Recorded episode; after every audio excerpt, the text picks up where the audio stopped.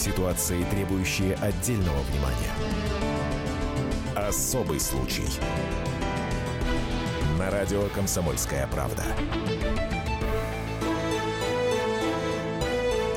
Здравствуйте, мы в прямом эфире радио «Комсомольская правда». Я Валентин Алфимов, э, рядом со мной э, Александр Федорович, э, врач-психиатр. Здравствуйте. Добрый Александр, день. Александр Михайлович.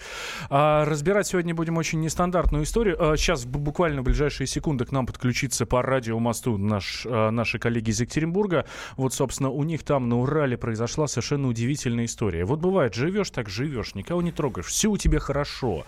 Вот а, и так произошло с, с одной из жительниц Урала, Света э, Михотина, была уверена, что у нее все хорошо, что у нее прекрасная жизнь, идеальная, любимый мужчина, она за ним как за каменной стеной, крестьянин, сейчас это а, модные крестьяне, то есть мало того, что это модно, так это еще и надежно, своя земля, 20 гектаров земли, коровы, картошка, ну все прекрасно, двое детей, и рад, живи да радуйся, да, ну и Света радовалась, ну а почему бы нет, все у нее хорошо.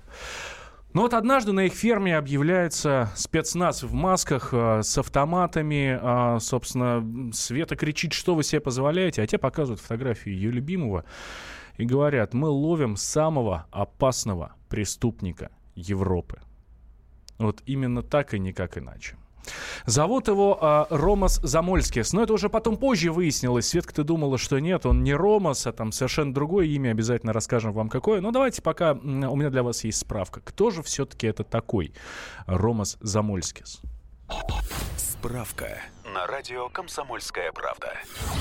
Ромас Замольскис родился 7 января 1970 года в деревне Ромучай в Литве. В 16 лет Ромас совершил первое ограбление. Спустя два года Замольскиса попытались арестовать полиции. Чтобы сбежать, юный преступник взял в заложники троих детей. Школьников удалось спасти, а Ромаса отправили в психиатрическую лечебницу на три года. В 1991-м Замольскиса выпустили из больницы с формулировкой «не опасен для общества». Но через 12 месяцев он совершил первое убийство. В новогоднюю ночь зарезал ножом своего приятеля. После этого Замольскиса вновь отправили в психбольницу, но спустя пару месяцев тому удалось сбежать. С того времени Ромас стал грабить инкассаторов.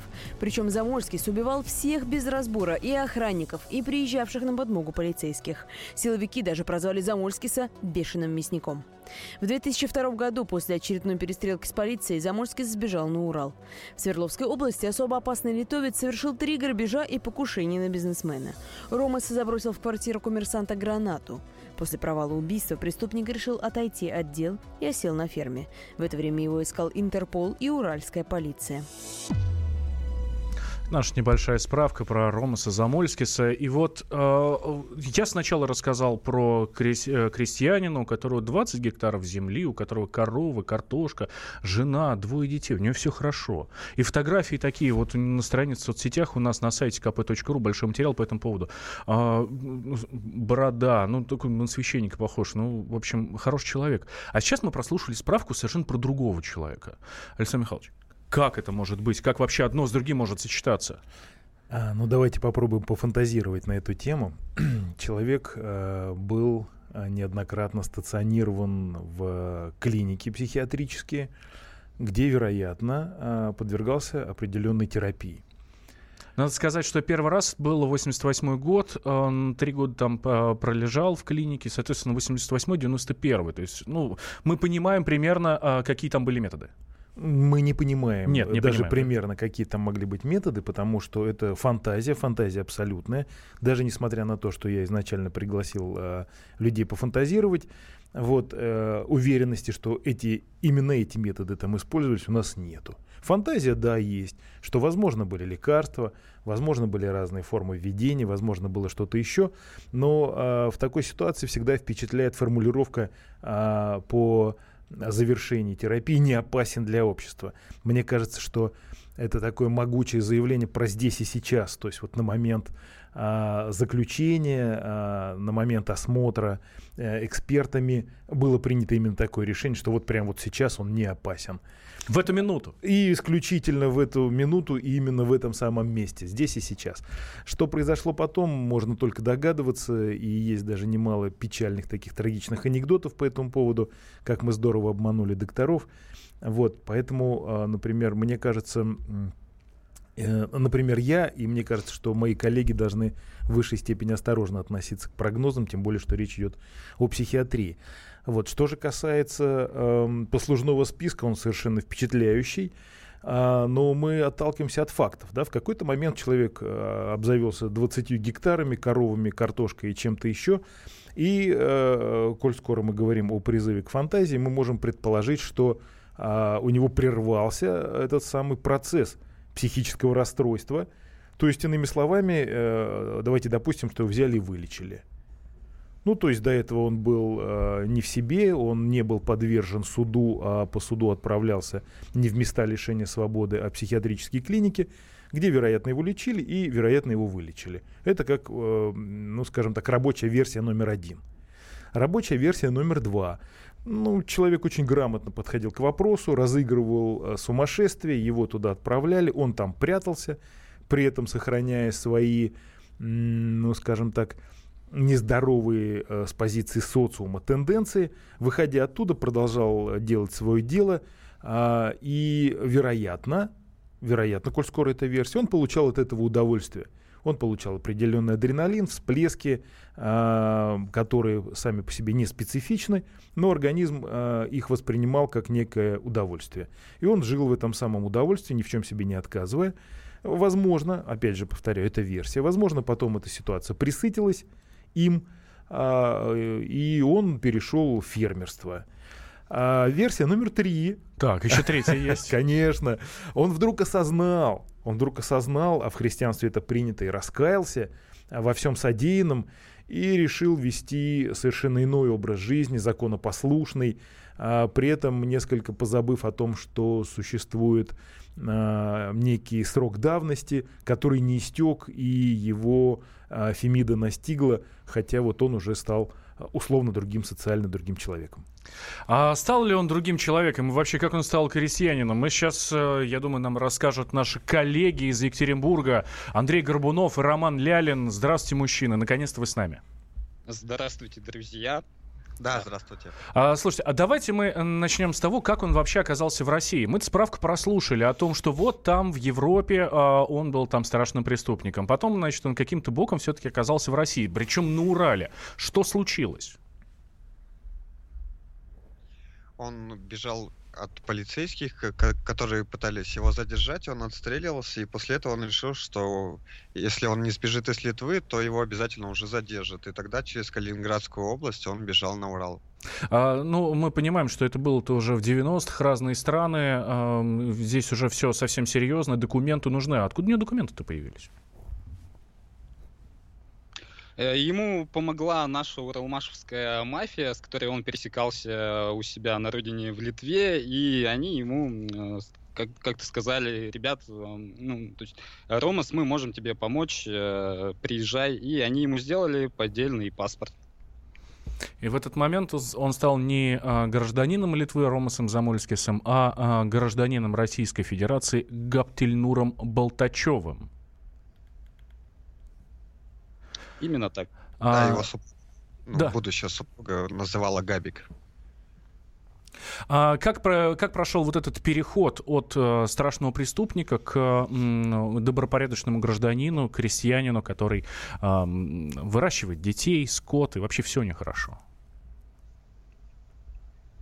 Ну ведь на самом деле это произошло не сразу. Ему сначала пришлось отрабатывать этот поддельный паспорт. Ему пришлось работать на Уралмашевскую э, мафию. Он занимался, в принципе, тем же самым, что и у себя на родине. Он грабил и даже э, попытался убить бизнесмена, э, как мы уже в справке послушали. Ну а после этого, чтобы тогда уже не только Интерпол был у него э, там, на хвосте, но и наша уральская полиция, поэтому, чтобы залечь на дно, он э, переформатировался и стал добропорядочным фермером. В был таким, старшим, таким страшным преступником. А, я прошу прощения, парни, мы сейчас вынуждены прерваться, но я обращу внимание слушателей. А, он стал таким страшным преступником, что даже а, преступная группировка Уралмашевская решила отказаться от его услуг. Давайте сейчас две минуты, после этого возвращаемся, начнем дальше крутить эту историю. Особый случай. Можно бесконечно смотреть на три вещи. Горящий огонь, бегущую воду и телевизор. А телевидение можно еще и бесконечно слушать в нашем эфире. Потому что ведущие Егор Арефьев и Сергей Ефимов просто огонь. И никакой воды, только главное, что стоит посмотреть, а чего лучше никогда не видеть. Программу «Глядя в телевизор» слушайте по средам с 8 вечера по московскому времени. Ситуации, требующие отдельного внимания. Особый случай. На радио «Комсомольская правда». Возвращаемся в прямой эфир. Радио «Комсомольская правда». Я Валентин Алфимов. Рядом со мной Александр Федорович, врач-психиатр, наш эксперт. Человек, который с экспертной точки зрения оценивает всю эту ситуацию, которая, э, ужасающую ситуацию, которая произошла на, Уране, на Урале. И, э, собственно, «Комсомольская правда» Екатеринбург у нас на связи на радиомосте Андрей Горбунов и Роман Лялин. Вот э, в прошлой части мы э, начали рассказывать вот эту историю. Совершенно удивительную. Страшный преступник, э, который был в Европе. Э, в Литве. Эм, там понял, что жизни ему там нет, потому что его уже прижали со всех сторон. Бежал в Россию, отработал, э, получил паспорт, ну, получил, да, ему сделали э, фальшивый паспорт. Был он Ромасом Замольскисом, а стал э, Гаптельнуром, так, сейчас потерял ну, бог с ним.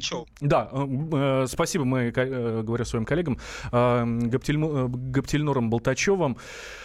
Здесь успел набедокурить и вроде уже стал нормальным человеком. Но нет, все-таки догнала его Фемида. А если вдруг кто-то сомневается, что он действительно страшный преступник, давайте у меня для вас еще есть э, такая нарезка из того, что э, литовские СМИ говорят о, об этом человеке, э, что он творил именно там, в Европе.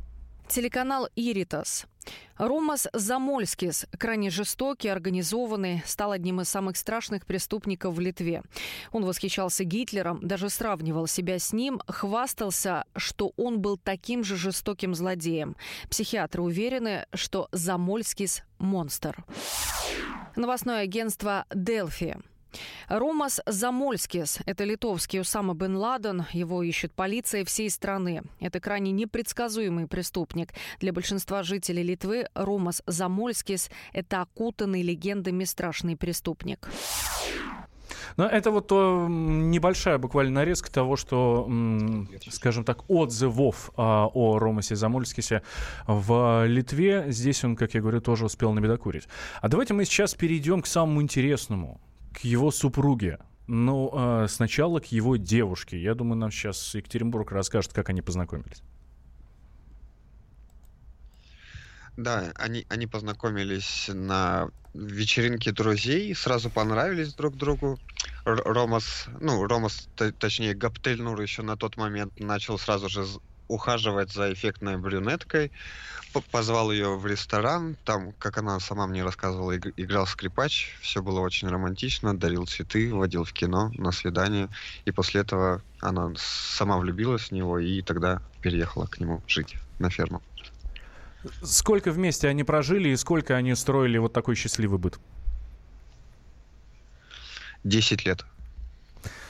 10 лет. Александр Михайлович, теперь я к вам обращаюсь. Мы Серьезный говорим, такой мы, стаж. Мы сейчас говорим про страшного преступника, про человека, которого, который сравнивал себя с Гитлером, и его называют чуть ли не самым э, главным преступником, сам, чуть ли не самым страшным злодеем да, и в, монстром. в Литве. Монстром, да, его пресса называет монстром. А это, это надо заслужить. Это ну. надо заслужить. Кстати, они не, они не просто 10 лет прожили вместе, они же еще и родили двух детей, у них мальчик и девочка. Вот. И было совместное хозяйство хозяйство. То есть, действительно, а это не просто он сожители. Отец. Даже их соседи говорят, что он э, производил впечатление идеального папы. Александр Михайлович, как может произойти? вот...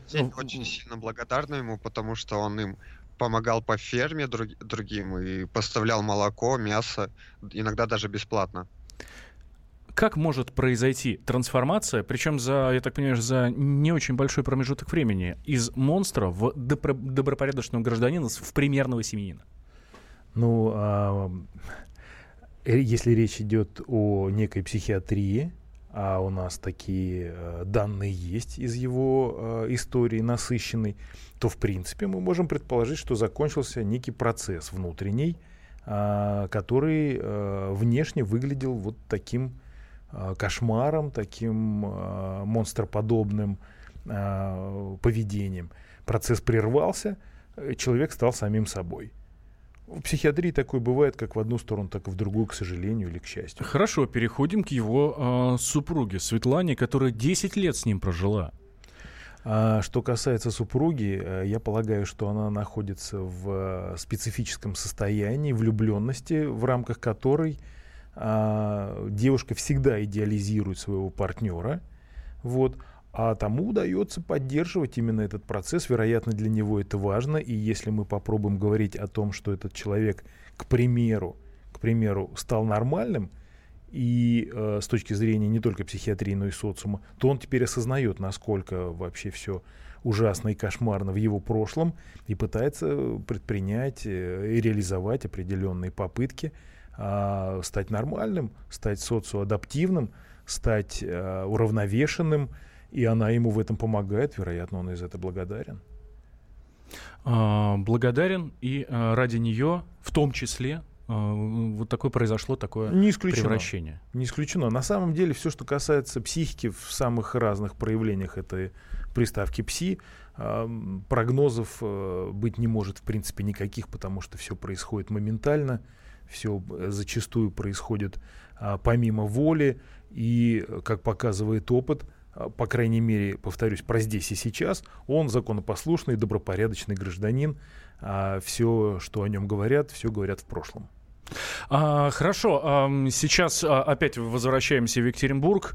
А, Андрей, Роман, а как а, стало понятно, что он страшный преступник? Как наша героиня Светлана поняла, что ее муж это самый, а, ну, ладно, мы, допустим, она пока не понимает, что он самый страшный преступник. А как а, она поняла, что он, в принципе, преследуется законом? Это произошло ранним утром на ферме. Сам Ромас уехал настраивать электричество возле столба, а к ней подошел сосед и сказал о том, что у тебя по, ну, по твоей территории, у него 200 гектаров, ходят автоматчики в масках. Она сразу же поехала, ну, села на велосипед, поехала туда разбираться, что происходит. Поначалу, как она призналась, подумала, что это просто обычные охотники. Она к ним подошла, спросила, что происходит. Те говорят, учения. Она говорит, вы не можете здесь проводить учения, потому что это частная территория. Они ей ответили, скажите лучше, где ваш супруг находится. Но она без задней мысли, естественно, сказала, где находится ее супруг. Те прыгнули сразу же в машину с автоматами и поехали его задерживать. Но в этот, в этот момент он, он ехал на оке, без дверей, к слову, и без стекол. Вот они проехали мимо него, сначала не заметили. И потом как-то так вышло, что а, они растерялись, ну, испугались, что думали, вот, он ушел от них, но в этот момент увидели, что он едет сзади них и ничего не подозревает. Тогда э, он, он, их, он их обогнал, они попытались его с автоматами остановить, но он, увидев автоматчиков, тут же рванул в лес, и они открыли... Мышечная память, видимо, все еще работала. Да. Вот они открыли по нему даже огонь, вот вся ока была изрешечена пулями, но поймать его не удалось, он скрылся в лесу. Ну а в, в это время Светлана как раз дошла домой, и ей пришло, пришлось уже пообщаться с уголовным розыском. Э, ей дали ориентировку от Интерпола, на которой э, на, на фотографии был ее муж, только без бороды.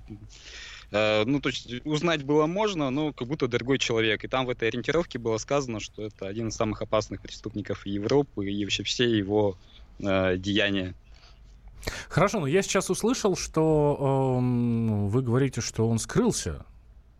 Его, но, но сейчас мы знаем, что его все-таки поймали. А как произошло вот это вот? Его сразу же поймали, да, он там, когда в лесу прятался, или там действительно какая-то еще более детективная история запутанная? Нет, он, когда спрятался в лесу, он позвонил своей жене на домашний телефон и представился покупателем, спросил, все ли у них хорошо. Она по голосу поняла, что это ее муж. Но она хотела кричать в трубку, но понимала, что их, скорее всего, прослушивают, поэтому сказала, что у них все хорошо, да. И вот на год-полтора он за, залег на дно в лесу. Естественно, ферма начала увидать, потому что некому, не было мужчины, который мог бы за ней ухаживать.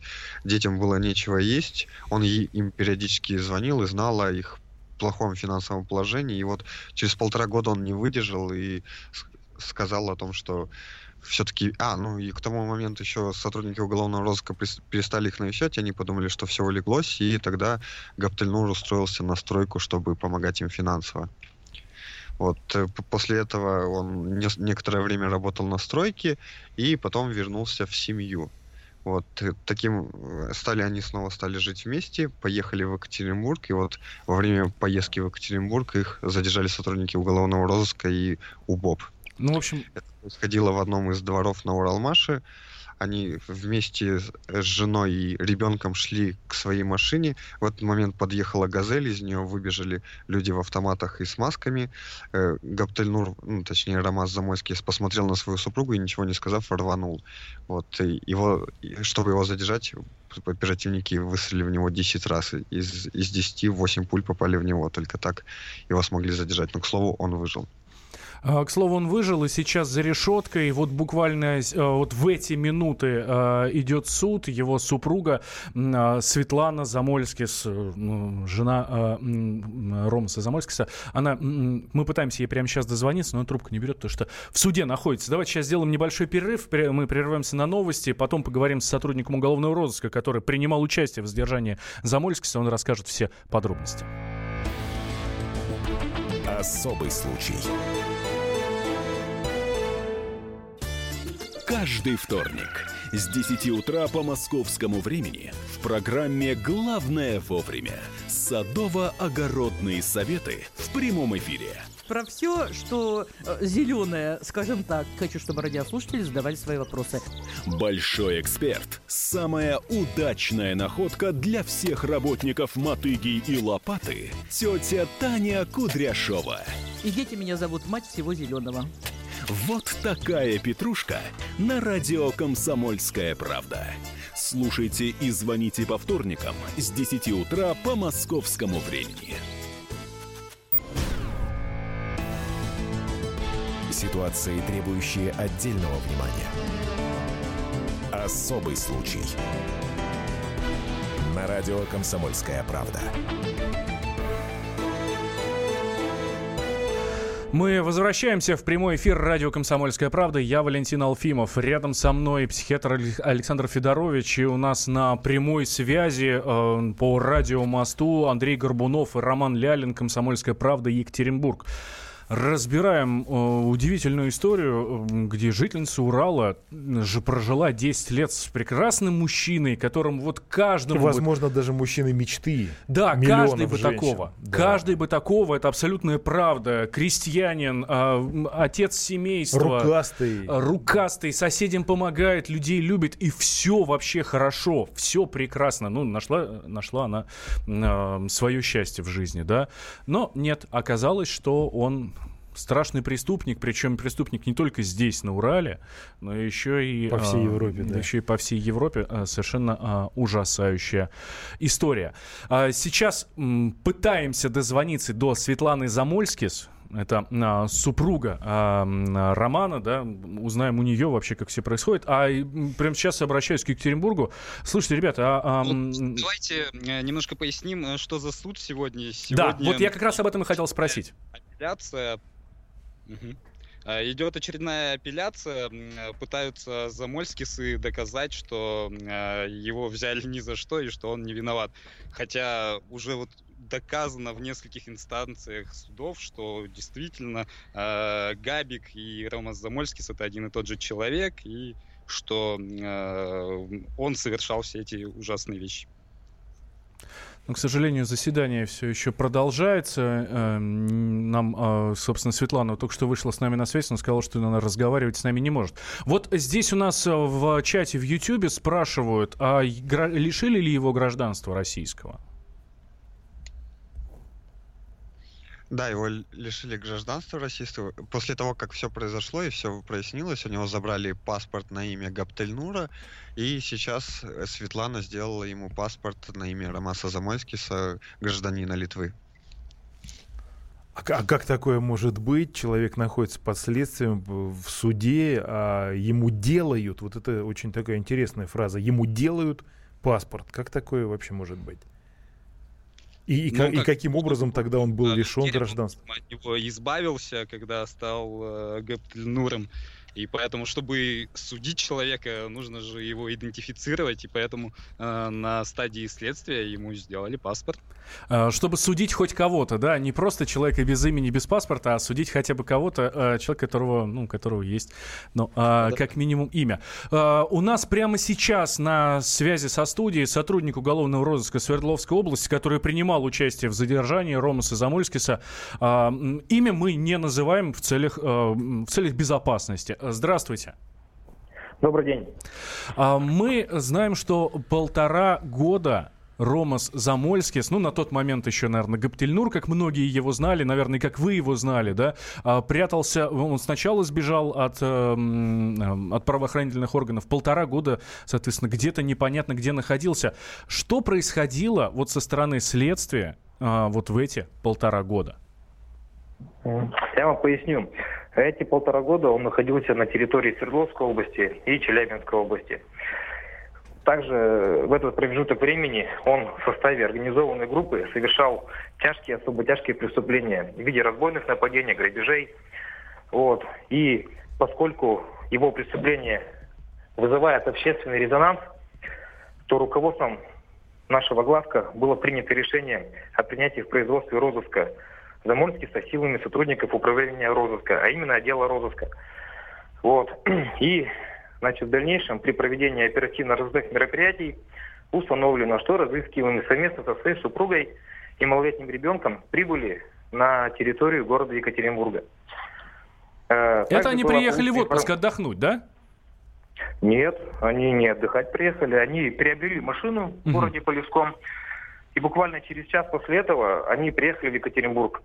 Полевской город, как, чтобы вы понимали, находится в 40 километрах от Екатеринбурга. Вот. Они приехали, за рулем находилась супруга Ромаса. Сам он находился на заднем сидении автомобиля. Вот. Они приехали к одному из торговых центров Екатеринбурга.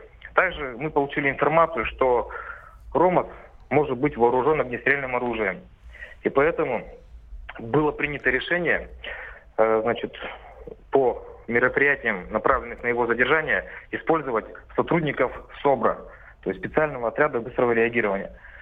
Вот. И поскольку там был ребенок, супруга, неизвестно, что можно было от него ожидать, было принято решение немножко на отдалении от торговых центров, от города его задерживать.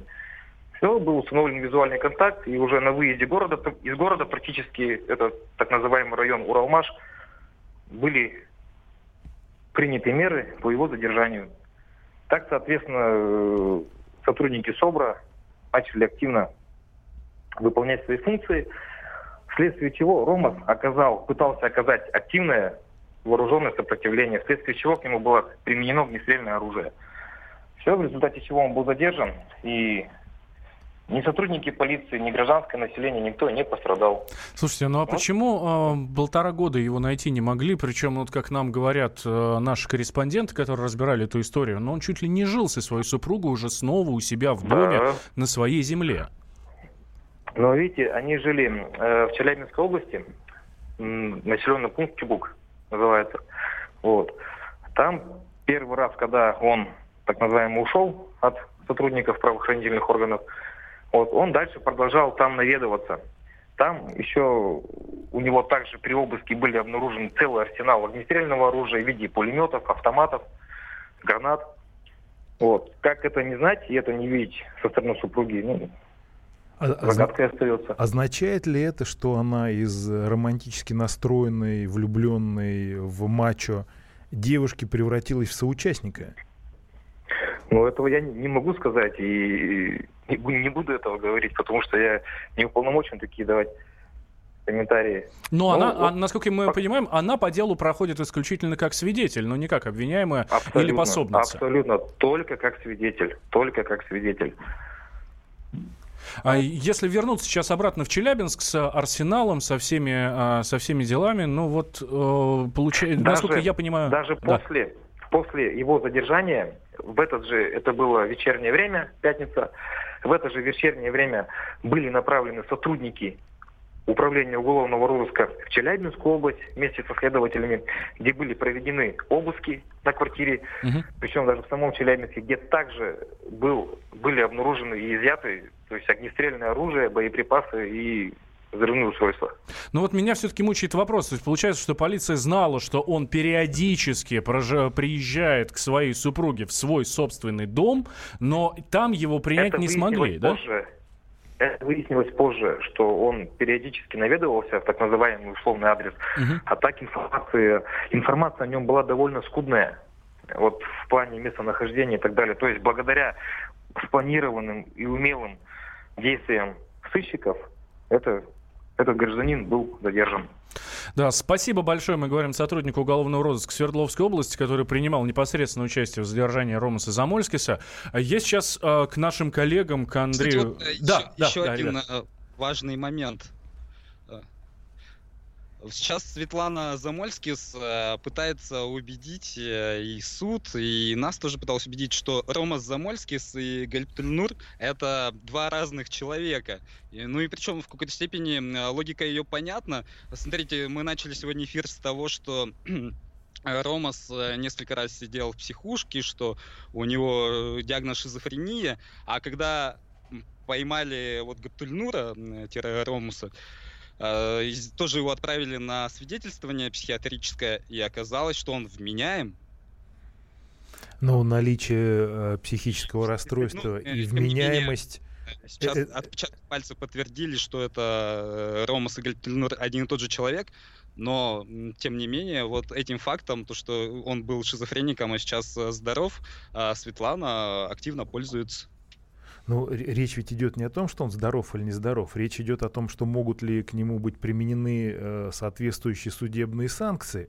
Понимаете? У человека В общем, может быть психическое расстройство, но он при этом может осознавать э, свои действия, предполагать последствия и, соответственно, нести наказание за это. Ну, в общем, шизофрения не мешает, да? Я, Абсолютно. собственно, обращаюсь к Андрею Роману. Слушайте, а вот сейчас эм, Светлана подала апелляцию. На что она надеется и что грозит э, Замольскису?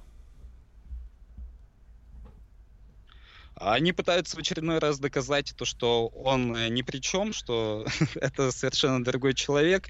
Ну, и надеяться на, на свободу для своего мужа.